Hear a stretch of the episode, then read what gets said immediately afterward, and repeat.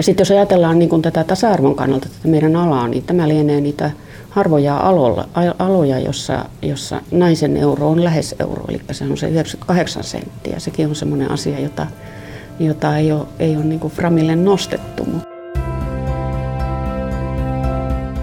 Tämä on Ihan metsässä dokumentaarista metsäkeskustelua podcast. Minä olen Sini Silvaan, toimittaja ja metsätalousinsinööri. Asun Suomen Turussa, mutta käyn podcastin myötä eri puolilla Suomea ihan metsässä.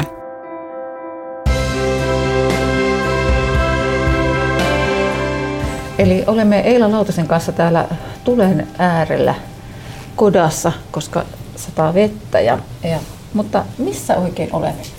Olemme äh, Karkkilan murtohuhdassa. Tässä on laaja metsäalue, hyvin monimuotoinen metsäalue, yksityismettää, talousmettää, mutta niin kuin tuossa matkalla tänne kodalle huomasit, niin täällä on kerroksellisesti monia asioita. Kymppikohde on vieressä ja hirvipassi toisella puolella, että nämä asiat ei täällä mettässä riitele, riitele että sopivat hyvin, hyvin niin kuin vierekkäin, päällekkäin ja lomikkain. Mitä se kymppikohde tarkoittaa? Eli se on tämmöinen arvokas luontokohde metsälain mukaan, metsälain kymppipykälän mukainen arvokas luontokohde. Ja toi luontokohde, joka tuosta kodan ovesta näkyy, niin, niin tuota, se on lehtolaikku. Nyt ei tietysti toi kasvillisuus ole parhaassa vuosissa, lehdet on pudonneet, mutta siitä löytyy kyllä lehtolaikkuun kuuluvat kaikki indikaattorikasvit. Ja miksi me olemme juuri näillä main? Ää, halusin metsään tekemään juttua ja tämä metsäalue on sillä tavalla ää, itselle tuttu, että olen täällä yli 20-30 vuotta niin kulkenut koiran kanssa. Eli niin, niin siinä tämä on tullut nämä tutuksi nämä paikat ja, ja, ja tuota, jos ei olisi satanut vettä, niin olisimme, olisimme kyllä saaneet tuolla Iilammen suolla hienon kierroksen kasvien ja ja, ja tuota, sienestyksen ynnä muun mukaan, mutta tuota, karpaloitakin olisimme löytäneet, mutta tällä kertaa niin päädyimme tässä kaatosateessa tänne kotaan. Joo, no sinne päästään vielä. Nämä, Näin on. Kastuvat laitteet on jätetty matkasta. Iilamen suolle kuitenkin onneksi myöhemmin päästiin. Tuliaisena sieltä muutama vesipisara niskaan ja pari pussillista suppilovahveroita, jotka on jo syöty. Istumme tulilla työtehoseuran kehittämispäällikkö Eila Lautasen kanssa. Mutta kuka sinä oikein olet? Minkälainen, no, minkälainen sun metsähistoria on? Joo, mä olen syntynyt Ilomantsin Peräsalolle. Et se antaa niin lähtökohdat, tämä kylä nimenomaan sille metsätaustalle. Ää, lukion jälkeen ää, oli metsurikoulutus, ää, töitä vähän, metsäkoneen kuljettajakoulutus, töitä vähän, insinöörikoulutus ja siitä lähti sitten se, mä oon sanonut, että mulla on ensimmäinen elämän ura oli tämä opettajuus, eli tein reilun 25 vuotta töitä metsäalan opettajana, eli opettajakoulutus tuli insinöörikoulutuksen päälle ja tosiaan niin sain työskennellä upeitten nuorien kanssa sen 25 vuotta, reilun 25, lähemmä 30 vuotta. Ja, ja tota, sitten nälkä kasvoi itselläkin siinä. Aloin työn ohessa opiskella sitten yliopistolla ja, ja tota, sieltä valmistuttua niin, niin olin tilanteessa, että tota, alkoi toinen elämä, uraelämä. Eli, eli päädyin TTS-työtehoseuralle metsätutkimukseen ja hyvin äkkiä tämä koulutus tuli perästä. Mä oon sanonutkin, että minkä stiikeri raidoilleen voi. Raidat tuli perässä ja, ja, ja tuota, aloitettiin metsäalan koulutuksen tutkimus ja nimenomaan tämä laatutyö, koulutuksen laadun työ, eli mitä meidän metsäala mun käsittääkseni ainoana koulutusalana tässä maassa tekee, seuraa oman koulutuksensa laatua, eli tämmöinen sisäinen laatuval- laadunvalvontajärjestelmä on luotu tämän viimeisen kymmenen vuoden aikana. Ihan pakko palata tuohon alkuun ja siihen, että, että aloitit sieltä metsurikoulutuksesta ja tytötillä ei saa, mutta sinun täytyy olla aika pikkuinen tyttö silloin, kun, kun olet aikanaan sinne mennyt, niin mikä siinä veti puoleensa? Ää, se metsä. metsä, eli, eli kun ne juuret oli niin syvällä ja se vaan tuntui niin kuin omalta. Toki ö, ö, varmaan niin kuin suurin osa joutuu tuossa vaiheessa lukion jälkeen ikää 19, niin sen asia eteen, että, että tota, yritetään ohjata muualle. Näin, näin kävi mullakin, mutta ylioppilaskesän mä tein toiseen koulutukseen kuuluvaa harjoittelua ja harjoittanut tehtyä, niin totesi, että ei tämä ei ole mun juttu. Mikä ei ollut se sun juttu? Mikä, mikä se oli? Kotiteollisuutta. Äh, eli käsillä tekeminen on kumminkin se juttu, mutta että se ei ole mun ammatiksi tuleva juttu. Että se ei ole niin syvällä. Et, se metsäala vaan veti ja, ja tuota, sen sijaan, että olisin, olisin tuota, lähtenyt opiskelemaan alaa, jonne tulin valituksi, nostin kytkimen ja lähin, lähin opiskelemaan metsuriksi. Joskus kokonaisuus omasta elämästä ja urasta hahmottuu parhaiten, kun sitä katselee taaksepäin. Mitä hyötyä tuossa nykyisessä työssä sulla on siitä, että olet kahlannut ne kaikki opiskelutasot läpi silloin aikana? Siitä varmaan ehkä voisi kuvitella, että valtavaa hyötyä. Joo. Tässä kohtaa, kun katsoo sitä näillä silmälaseilla, jotka nyt on päässä, niin taaksepäin, niin tarvii siunata kohtaloa, että se on pistänyt kulkemaan tämän pitkän tien. Ja, ja tuota, näkemään niin kuin, äh, hyvin monenlaisia asioita, niin, niin tota, osaa sit suhteuttaa ehkä eri tavalla. Ei ole, ei ole yhtä ainoata linssiä olemassa, vaan, vaan tota, se on monipuolistanut ja antanut semmoisen pohjan, että uskaltaa seisoa omilla jaloillaan, että tietää, ettei seiso ilmassa. No sitten ähm, sulla on siis vakaa metsäsuhde, mutta mitä kaikkia elementtejä siihen kuuluu? No tämä urapuoli tässä tulikin jo kerrottua, mitä siihen kuuluu. Eli tuota, et paitsi työ, niin sitten myös äh, harrastus ja, ja, ja sitten myös semmoinen latautumispaikka, että varsinkin nämä viimeiset vuosikymmenet töissä, niin, niin tuota, kun alkaa pipo kiristää ja syke olla 200 jatkuvasti, niin, niin tuota, kun ottaa koira hihnaa ja lyö kepsin päälle ja päästää tuonne mettään, lähtee tallustelemaan, siellä muutaman tunnin menee, niin tulee uusi ihminen ulos. Eli se on latautumispaikka, mutta sitten myös niin, niin, hyvin pitkälle, pitkälle myös sitten harrastuspaikka vapaa-ajalla. Eli rakastan sienestystä. Nytkin meidän piti noukkia sieniä, mutta tuota, ehkä sade tuosta lakkaa, että pääsemme suppiluovahveroiden kimppuun. Ja, ja tuota, sitten toinen intohimo on, on tuota, tämä metsästyskoiratyö. Eli samanlainen suhde kuin ja se palava tietoisuus, että mettä on mun ala, niin karhukoira on mun lajini. Eli silloin, silloin puhutaan hirvikoirasta, toki itse käytän myös maalinnun metsästyksessä samoja koiria. Ja, ja tuota, se koiratyö vaatii taas isot metsäalueet ja, ja tuota, pistää liikkumaan hyvin erilaisissa ympäristöissä. Ja, ja tuota, sitten tulee tämä seurueen metsästys tässä hirvimetsästyksessä, eli, eli tuota, et silloin on samanhenkisiä ihmisiä, jotka nauttii ympärillä niistä samoista asioista. Eli siinä tulee myös se yhteisöllisyys, ettei tällä mettässä nyt yksin, yksin niin kuin aina torvelehda, vaikka se, niin kuin se yksinäisyyskin täällä kuuluu, kuuluu asiaan. Niin. Eli se on hyvin monimuotoinen ja, ja, ja tuota, on vaikea kuvitella elämänsä ilman sitä jatkuvaa yhteyttä metsään. Eila Lautasella on monta rautaa tulessa – Hänellä on myös kyky organisoida asiat ja pitää katse terävänä siinä, mihin hän milloinkin keskittyy ja minkä tehtävän kanssa on liikkeellä. Sulla on monta ammattia ja pari uraa, mutta äsken tuossa kerroit, että sulla on myös useampi reppu. Kyllä.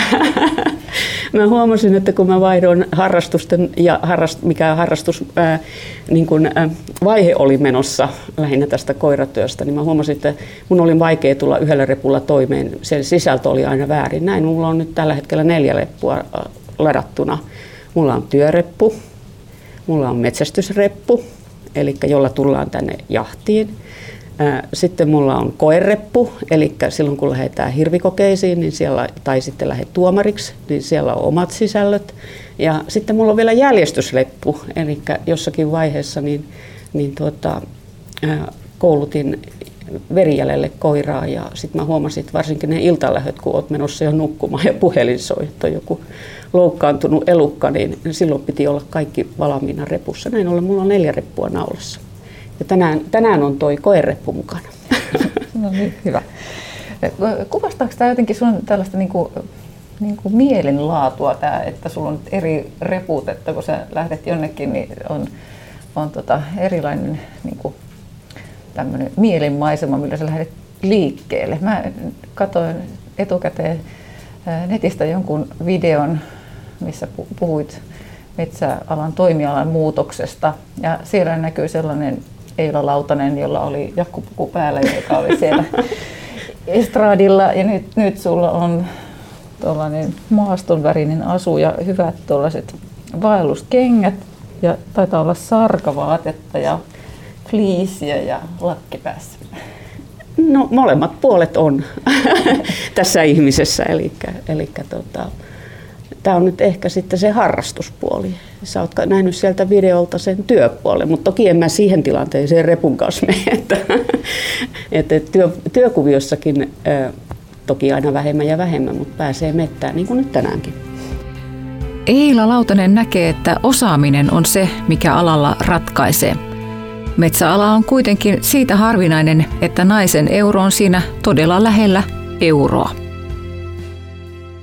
Mikä on tota, noin, niin, se sukupuolen merkitys täällä, täällä metsäalalla? Onko sillä merkitystä? Minkälainen merkitys on ollut ja minkälainen on nyt? Onko siinä tapahtunut muutosta?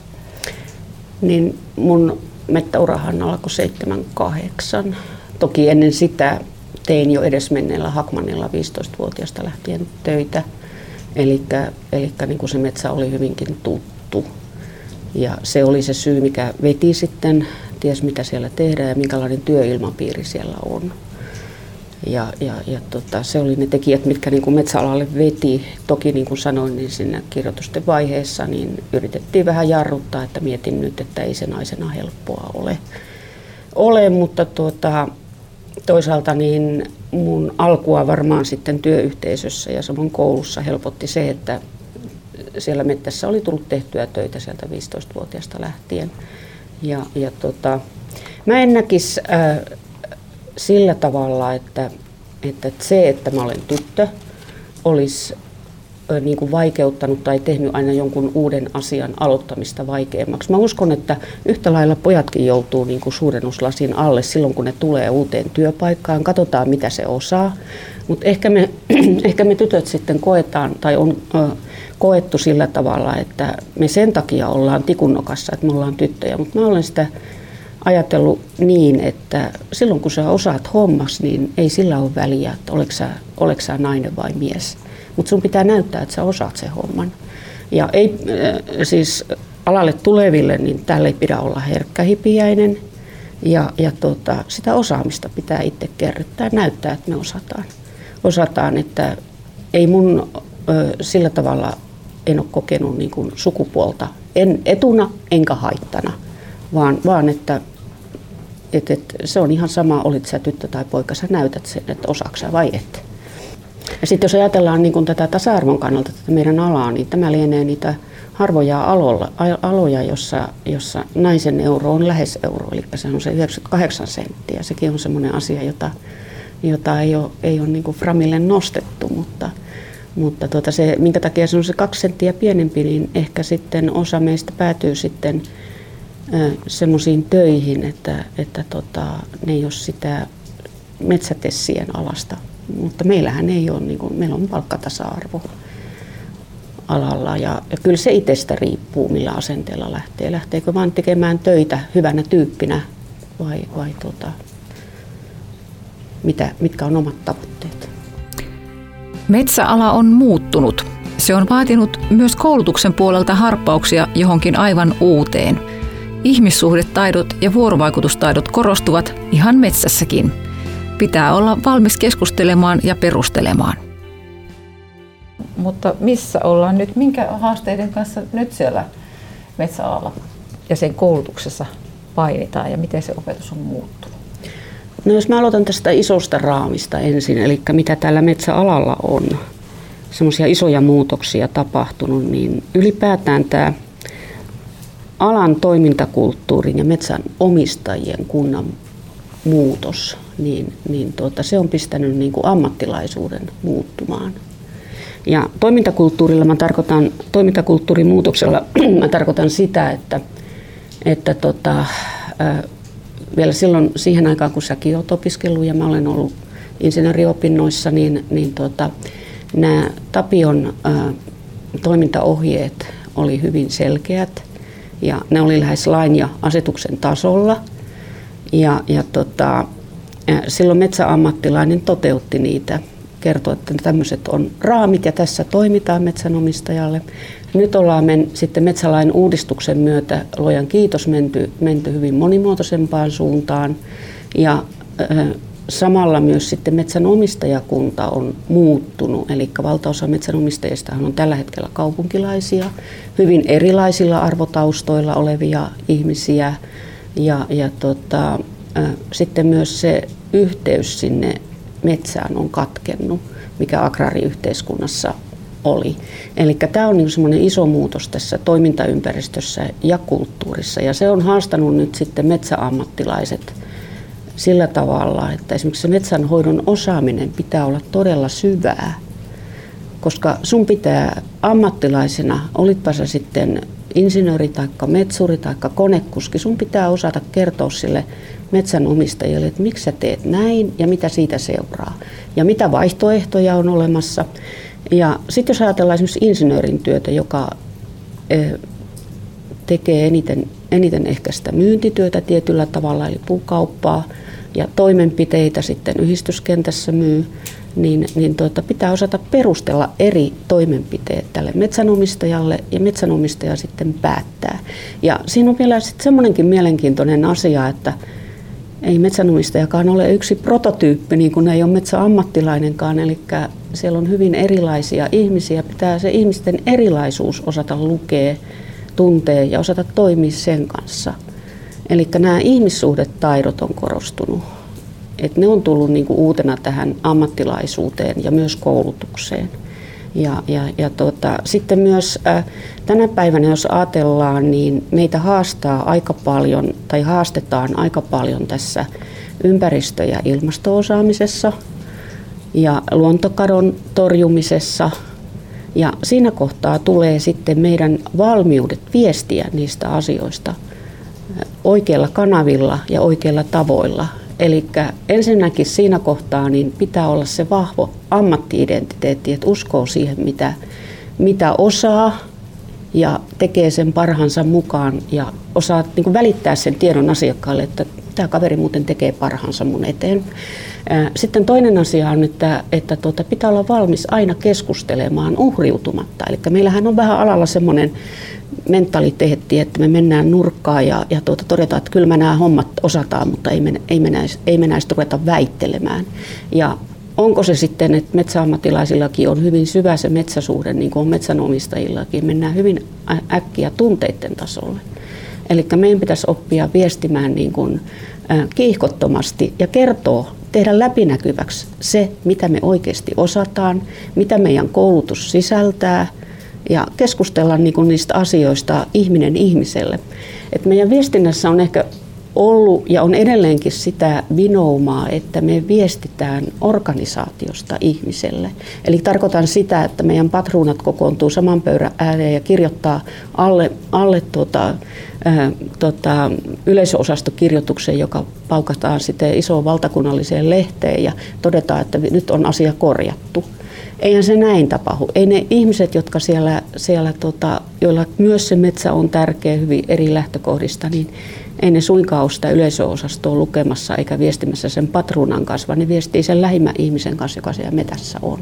Näin ollen meidän pitäisi niin puuttaa, muuttaa tätä viestintänäkökulmaa niin, niin siihen, että jokainen ammattilainen on se tärkein asiakaspinta ja se on myös sitten se tärkein viestiä Eli, eli jos ajatellaan, niin meillähän on kymmeniä tuhansia viestiöitä tällä tavalla, mutta niille pitää antaa se tuki ja oikeusviestiä. viestiä ja, ja myös sitten opinnoissa, niin sitä on otettu jo paljon huomioon ja tälläkin hetkellä on kehitysprojekteja menossa muun muassa insinöörikoulutuksen osalta, että miten tulee viestiä ja miten kohdata se asiakas. Tässähän on vain kysymys siitä, että me kohdataan erilaisia ihmisiä.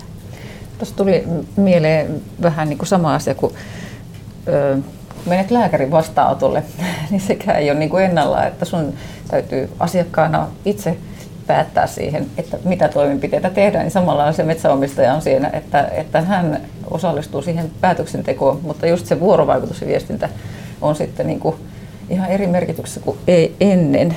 Mehän ollaan tehty parin kolmen vuoden välein aina tutkinto tasoittaa näitä valtakunnallisia mittauksia oppilaitoks, oppilaitoksista valmistuneita sille, että oppilaitokset saa siitä oman palautteen ja nämä valmistuneet kertoo sitten seuraaville, mitä, miten pitäisi sitä koulutusta kenties muuttaa. Mutta se tarvii todeta, että kaikissa koulutuksissa, olipa se taso sitten ammatillinen tai ammattikorkea tai yliopisto, niin substanssiosaaminen on vahvaa. Eli substanssipuoli meillä on kunnossa. Ja sitten se, mikä kannattaisi nostaa esille, niin meillä substanssissa on hyvin pitkälle sisällä nämä luontoarvot, ympäristöarvot, muun muassa ilmasto. Kuinkahan moni muuten muistaa semmoisenkin, kun meillä oli, sä muistat vielä, kun oli vanha metsätalousteknikkokoulutus, joka lakkasi 98, niin sen metsänhoidon kurssissa oli jo ilmasto ja meteorologia. Eli paljon paljon aikaisemmin kuin ilmastokysymyksistä on ruvettu puhumaan, niin metsäammattilaisille sitä on opetettu, mutta sitä ei ole tehty läpinäkyväksi. Ja nämä on niitä asioita, joita, joita pitäisi niin kuin nyt nykyisten ammattilaisten ja varsinkin tulevien ammattilaisten osata pitää esillä ja tehdä läpinäkyväksi. Eli substanssi kaiken kaikkiaan, jos palataan tähän, mitä koulutus tuottaa, niin substanssi on niin kuin kovalla tasolla kaikissa koulutuksissa. Siellä on pari heikkoa kohtaa. Siellä on tämä metsäkoneen kuljettajien harjaantuminen, että sen opintojen jälkeen vielä se ajo ei luista sillä tavalla, että se työ olisi kaikilta osin tuottavaa tai kaikilla tuottavaa. Ja siihen ei ole muuta lääkettä kuin sitä ajoaikaa, niin opetuksen aikana on saatava suuremmaksi, suuremmaksi ja, ja, ja tuota, siihen on omia lääkkeitä mietitty, mietitty ja koulut tekevät siinä kyllä parhaansa. Ja, ja tuota, sitten toinen on tämä korkea-asteilta, eli ammattikorkeista ja yliopistoista tulevilla, niin sen substanssin täytäntöön soveltaminen, niin ne harjoitukset, niitä on ollut vähän ja se on epävarmaa. Ja se epävarmuus näkyy sitten asiakkaallekin. Eli, eli tässä on niin substanssiosalta ne, ne, ne tuota, parannukset, mutta sitten missä todellista todellista kehitystä, mikä on nyt menossa. Eli siinäkin ollaan jo päälle kolmen arvoissa, aletaan lähestyä neljän arvoa, niin on nämä, nämä tuota, johtamisen, ihmisjohtamisen taidot ja, ja tota, sitten tämä ihmistuntemus, ihmissuhdetaidot ylipäätään. Ja sitten toisena isona kokonaisuutena on myynti ja markkinointi ja viestintä ja kolmantena sitten talousosaaminen. Niin niissä ne on niin uutena haastaa tätä, tätä alaa, tulee mukaan siihen koulutukseen ja on tullut. Ja sitten jos ajattelee, että miten meidän opiskeluajoista on muuttunut tämä koulutus, niin se työelämävastaavuushan on kaikessa niin opetuksen hallinnossa kuin opetuksen kehittämisessä niin keskiössä. Ja, ja se on lisääntynyt valtavasti kouluilla. Ja se on muun muassa tämän metsäalan oman sisäisen laatuvalvontajärjestelmän, eli laatumittarin yksi mittauskohta, että miten ensinnäkin opinnot tuottaa osaamista ja sitten kuinka työelämälähtöistä se on. Ja sitten kolmas asia ja sille koulutettavalle hirveän tärkeä asia on se, että kuinka he työllistyvät. Se laadullinen työllistyvyys on myös seurattavia asioita.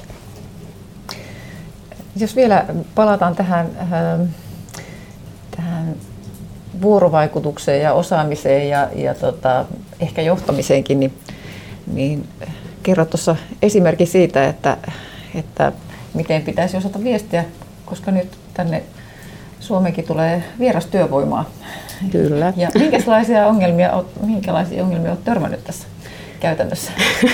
No me kävelimme tuosta läpi Lehtolaikun ja siinä tien toisella puolella oli samaa, samaa lehtolaikkua palanen ja kun leimikko oli päällä, niin tänne tuli alihankkija ulkomaalainen metsuriyritystöihin ja se viesti ei ollut kulkenut ihan perille, että meillä on nämä kymppikohteet ja mitä se merkki kartassa tarkoittaa. Siitä palaa tuolta toiselta puolen meni vahingossa. Eli tämmöisiä, tämmöisiä eli justiin se meidän, meidän osaamisen taso, niin, niin tuota, meidän omilla metsureilla, niin paitsi että se työtekniikka on todella kovalla tasolla – ja toivottavasti se saadaan jatkuvaan seuraaville sukupolville siirtymään se osaaminen, se hiljainen osaaminen. Niin siihen kuuluu myös sitten nämä ympäristöosaamisen asiat. Ja ne ei ole itsestäänselvyyksiä vierastyövoimalle. Ja näin ollen niin suomalaiselle metsureillekin pitäisi opettaa tai niin kuin pystyä välittämään näitä opastustaitoja ja kymppinä toimimisen asennetta, että että, että he, he ovat oikeastaan ainoita, jotka pystyvät esimerkiksi työtekniikan, joka meidän maassa on aivan huipussa. Siis jos ajatellaan esimerkiksi näiden metsureiden ammattitaitokisoja, niin meidän suomalaiset niitä on hallinnut pitkän aikaa. Eli että meillä se työtekniikka on todella hallinnassa ja sitten tämä kaikki muu osaaminen, mikä, mikä siihen liittyy niin on hallinnassa. Ja, ja tota, ää, jos ajatellaan tämmöistä alihankintametsuriyritystä, niin se, se vastaa teostaan, mutta että täällä voi tapahtua kaikenlaista, kaikenlaista, niin kuin tämä esimerkki tässä nyt osoittaa, minkä läpi käveltiin. Metsäalan tulevaisuus näyttää värikartalla vihreältä. Eila Lautasen on vaikea nähdä alalla muuta kuin valoisaa ja myönteistä tulevaisuutta. Joku harkitsee tota, opiskelua metsäalalla, niin mitä se tarkoittaisi? Mitä metsäala voisi tarkoittaa nuorille ihmisille ja minkälainen tulevaisuus olisi edessä? Äh, no aletaan tuosta tulevaisuudesta. Mun on niin vaikea nähdä äh, muunlaista tulevaisuutta kuin valosaa tulevaisuutta metsäalalla. Ja tämä voi vaikuttaa kovalta väitteeltä, mutta perustan sen siihen, että jos oikeasti ajatellaan uusiutuvia luonnonvaroja, niin metsä on ainoa uusiutuva luonnonvara. Se uusiutuu niin kuin puusukupolven korjaamisen jälkeen seuraavaan puusukupolveen. Ja siinä ketjussa, olipa se sitten minkälaisilla reunaehdoilla tahansa toimiva, siinä aina on töitä. Ja, ja se haastaa aina ajassa. Eli todella mielenkiintoisia haastavia ää, niin kuin työnkuvia, niin, niin tota, varmasti tulevaisuudessa on vielä haastavampia niin luvassa osaaville tekijöille. Ja, ja tuota, jos verrataan, että miten väitän tämän, että metsä on ainoa uusiutuva luonnonvara, niin jos me mietitään esimerkiksi metalleja, meidänkin maaperässä olevia jato, jalometalleja, ei ne uusiudu. Ei kivihiili uusiudu, ei öljy uusiudu, metsä uusiutuu. Ja vaikka, vaikka tuota, ajat muuttuu, painotukset muuttuu, niin metsä kasvaa silloin, kun se hoidetaan hyvin ja niitä hyvän hoitamisen osaajia tarvitaan. Aika mahtavat näkyvät. Joo, näin se on mennyt vuosi, vuosisatojen saatossa tässä, että tuota, sen jälkeen kun me saatiin metsähoito jaloilleen ja päästiin näistä, näistä tuota, harsinan jäljistä niin tuottavaan metsätalouteen, niin tällä hetkellä meidän metsät kasvaa oikeasti enemmän kuin koskaan. Ja niin kuin tänne matkalla huomasit, niin tässä tuli niitä luontoarvot, että tämä harrastuskäyttö, ja nyt olemme kolmannessa kohteessa, eli tässä kodassa, eli täällä on myös luontomatkailu, kaikki päällekkäin. Eli osaavia ammattilaisia tarvitaan kaikilla tasoilla. Tuossa mainitsit harsimisen jäljet. Kertooko se sun ajatuksesta siitä, että, että mitä hyvä metsänhoito on? Että ainakaan se ei ole sitten harsimista. Mitä se on? Ää, siis mä tarkoitan sitä harsimista, mitä tehtiin sotakorvausaikana. Suomen mettistä piti ottaa paljon arvokasta puuta ylös. Ja, ja tuota, kyllähän tässä metsien käsittelyssä niin, niin tarvitaan todella syvää biologista tuntemusta. Miten metsät kasvaa. Ja, ja tuota, tiedän tässäkin ympärillä hyviä, hyviä havaintokohteita, että jos meillä olisi tässä muutama päivä aikaa kiertää, niin, niin tuota, me nähtäisiin se ihan käytännössä, että mitä on, kun ihminen ei tee metsälle mitään. Edellisessä elämässä tämmöisiä koealoja perustin. ja sitten sain seurata jo siellä 50-luvulla perustettuja koealoja, että mitä niissä tapahtuu. Ja näin ollen, niin, niin tuota, se mitä sotien jälkeen tapahtui, niin siinähän poistettiin aina se paras puusto – parhaiten kasvava puusto, parhaiten peryttävä puusto, nyt mennään jo tänne jalostuksen puolellekin, niin se poistettiin. Ja, ja tuota, sitten niillä väli- ja aluspuilla koitettiin jatkaa. Ja ne jäljethän oli, niin kuin tämä, tämä tuota, saksalainen metsätieteilijä totesi, että se oli kuin hävitystä.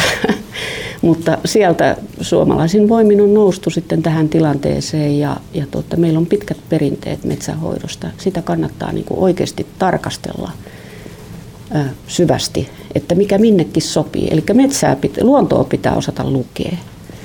Eli ei kaikki onnistu kaikkialla ja, ja tietyt periaatteet toimii ja ne pysyy, vaikka niiden tahtoisi olevan toisin. Me olemme Eila Lautasen kanssa täällä, täällä Karkkilan murtohuhdassa. murtohuhdassa ja tällaisessa kodassa. Ja tämä kotakin itse asiassa on, on Eila Lautasen ää, aiemman työhistoriaperuja. Kyllä, tämä hirsikehikko tässä selkämme takana, niin tämä on mun edellisessä elämässäni niin, niin tuota, opiskelijoiden tekemä, opiskelutyönä tekemä. Ja tämä maanomistaja osti tämän hirsikehikon ja tästä pystytettiin tämmöinen, tämmöinen me naureskellaan, että tämä on meidän oma kirkko täällä. eli varsin tilava, tilava kota. Eli tuota, opintoihin kuuluu sitten myös tämä monikäytön osaaminen ja, ja tuota, tässä tapauksessa niin hirrenveisto-opettaja oli asialleen erittäin vihkiytynyt ja innosti opiskelijat niin kuin opiskelemaan tätä suuntautumista. Ja, ja me olemme siis täällä Karkkilassa, mutta jos tuota vielä voisit kertoa siitä, että mm, miten sijoitumme Suomen kartalle ensinnäkin ja sitten näistä metsäalueista vähän enemmän tässä ympärillä. Minkälaisia metsiä tässä on? Tämä alue, missä ollaan, niin tämä on yksityismetsiä. Ja, ja tota, erittäin reheviä sellaisia, hyvä puuntuottokyky, mutta täällä on myös paljon näitä luontokohteita, jotka on, on tuota, metsänomistaja omis, omilla päätöksillään pitänyt muussa käytössä.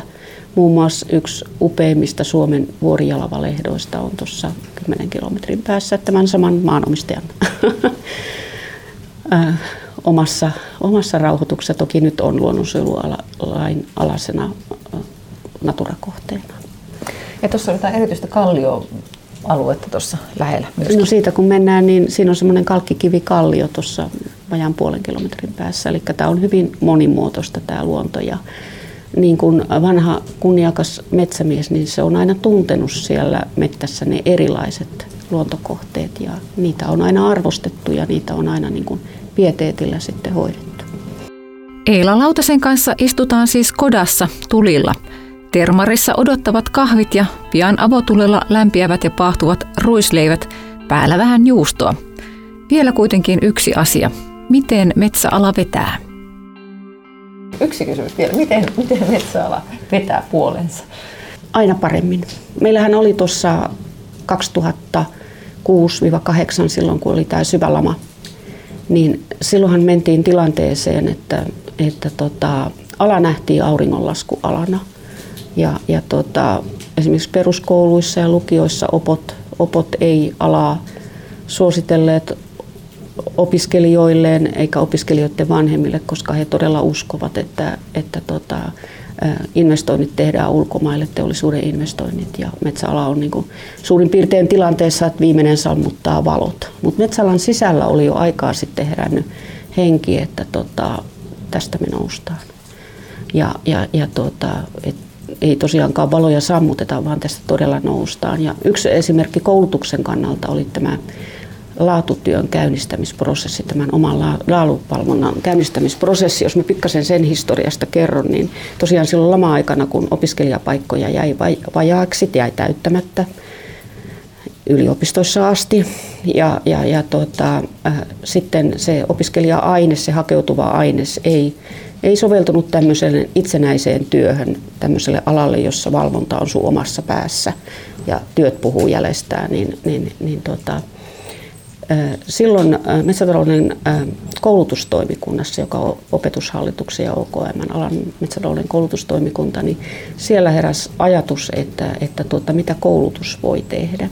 Ja heräsi, heräsi tämmöinen ajatus, että ja miten, miten voi niin todistaa että metsäalalla on tulevaisuus ja se koulutus on laadukasta, niin ruvettiin rakentamaan tämmöistä 2010 lähtien tämmöistä sisäistä laadunvalvontajärjestelmää. Ja siinä päällimmäisenä, viimeisenä tavoitteena on se, että me osoitetaan hakijoille, että meidän alan koulutus on ensinnäkin laadukasta – ja se tuottaa niin kuin hyviä uria tulevaisuudessa ja hyvän työllistymisen. Ja nämä otettiin lähtökohdaksi silloin 2010. Ja nyt työtä on tehty 11 vuotta. Ja nyt meillä on esimerkiksi insinöörikoulutus niin sähköisessä linkissä kaikki tulokset. Sitten kun katsoo, että miten ne on työllistynyt, okei, niistä on melkein 90 prosenttia töissä. Et se on niin läpinäkyväksi tehty se koulutuksen laatu. Eli, eli tota, jos katsoo tätä syksyä, niin meillä alalla aloitti tuhat, noin tuhat uutta opiskelijaa. Se taitaa olla tarkka luku 999. sitä ei voi olla niin unohtamatta, että näin se meni. Ja siitä aloittaneista niin 6500 on aloittanut ammatillisessa koulutuksessa, pikkasen vajaa 300 tuolla ammattikorkeassa eli insikoulutuksessa ja reilu 100 taisi olla 105 se luku tänä, tänä vuonna niin yliopistokoulutuksessa. Eli vetovoima on lisääntynyt ja, ja sitten, eli se on tuonut myös sit aina vaan parempaa ja parempaa aineesta. Eli koulutuksessahan sen alan tulevaisuus on innovaatioissa ja, ja, ja, ja niissä tulevaisuuden tekijöissä. Ne, jotka tekee, tekee sitä alaa niin kuin omilla rukkasillaan, sitten olipa se tutkintotaso mikä tahansa niin siellä se tulevaisuus on. Ja sitten yksi mielenkiintoinen asia tässä ajassa on tässä oppila, oppilasrekrytoinnissa havaittavissa. Yhä enemmän tulee ammattin vaihtajia metsäalalle ja yhä enemmän tulee näitä korkeasti koulutettuja, jotka on niin sanotulla stressialoilla. Eli hekin on huomannut tämän metsän vaikutuksen. Metsä vetää puolensa. Metsä vetää. Tämä oli ihan mahtava keskustelu ja itsekin osaan paljon ajattelemisen, uutta ajattelemisen aihetta. Kiitos Eila Lautanen. Nyt me käymme meidän eväiden kimppuun. Mitäs, mitäs sieltä sun repustas löytyykään? Eikö siellä jotain voileipiä? Ei, meillä ole voileipiä. Me tehdään jätkänleipiä. Eli tota, jätkän leipä-nimityshän tulee siitä, että kun aikanaan metsuri meni sen repun kanssa ennen termospulloaikaa sinne mettään, niin ne eväsleivät päivän aikana jääty. Ja kun lounastauko tuli, niin ne oli umpi jäässä, niin silloin tehtiin nuotio ja laitettiin siihen sitten tämmöiseen oksahankaan, niin leivät nuotio tulille sulamaan ja samalla ne siitä sopivasti mehevöityy, että tuota, me ruvetaan tekemään jätkänleipiä. Hyvä. Kiitos erittäin paljon Eila Lautanen. Kiitos itsellesi. Tämä on Ihan metsässä podcast, joka on toteutettu Metsämiesten säätiön apurahalla. Toisena yhteistyökumppanina Metsälehti. Äänituottajana toimii Kari Toivonen.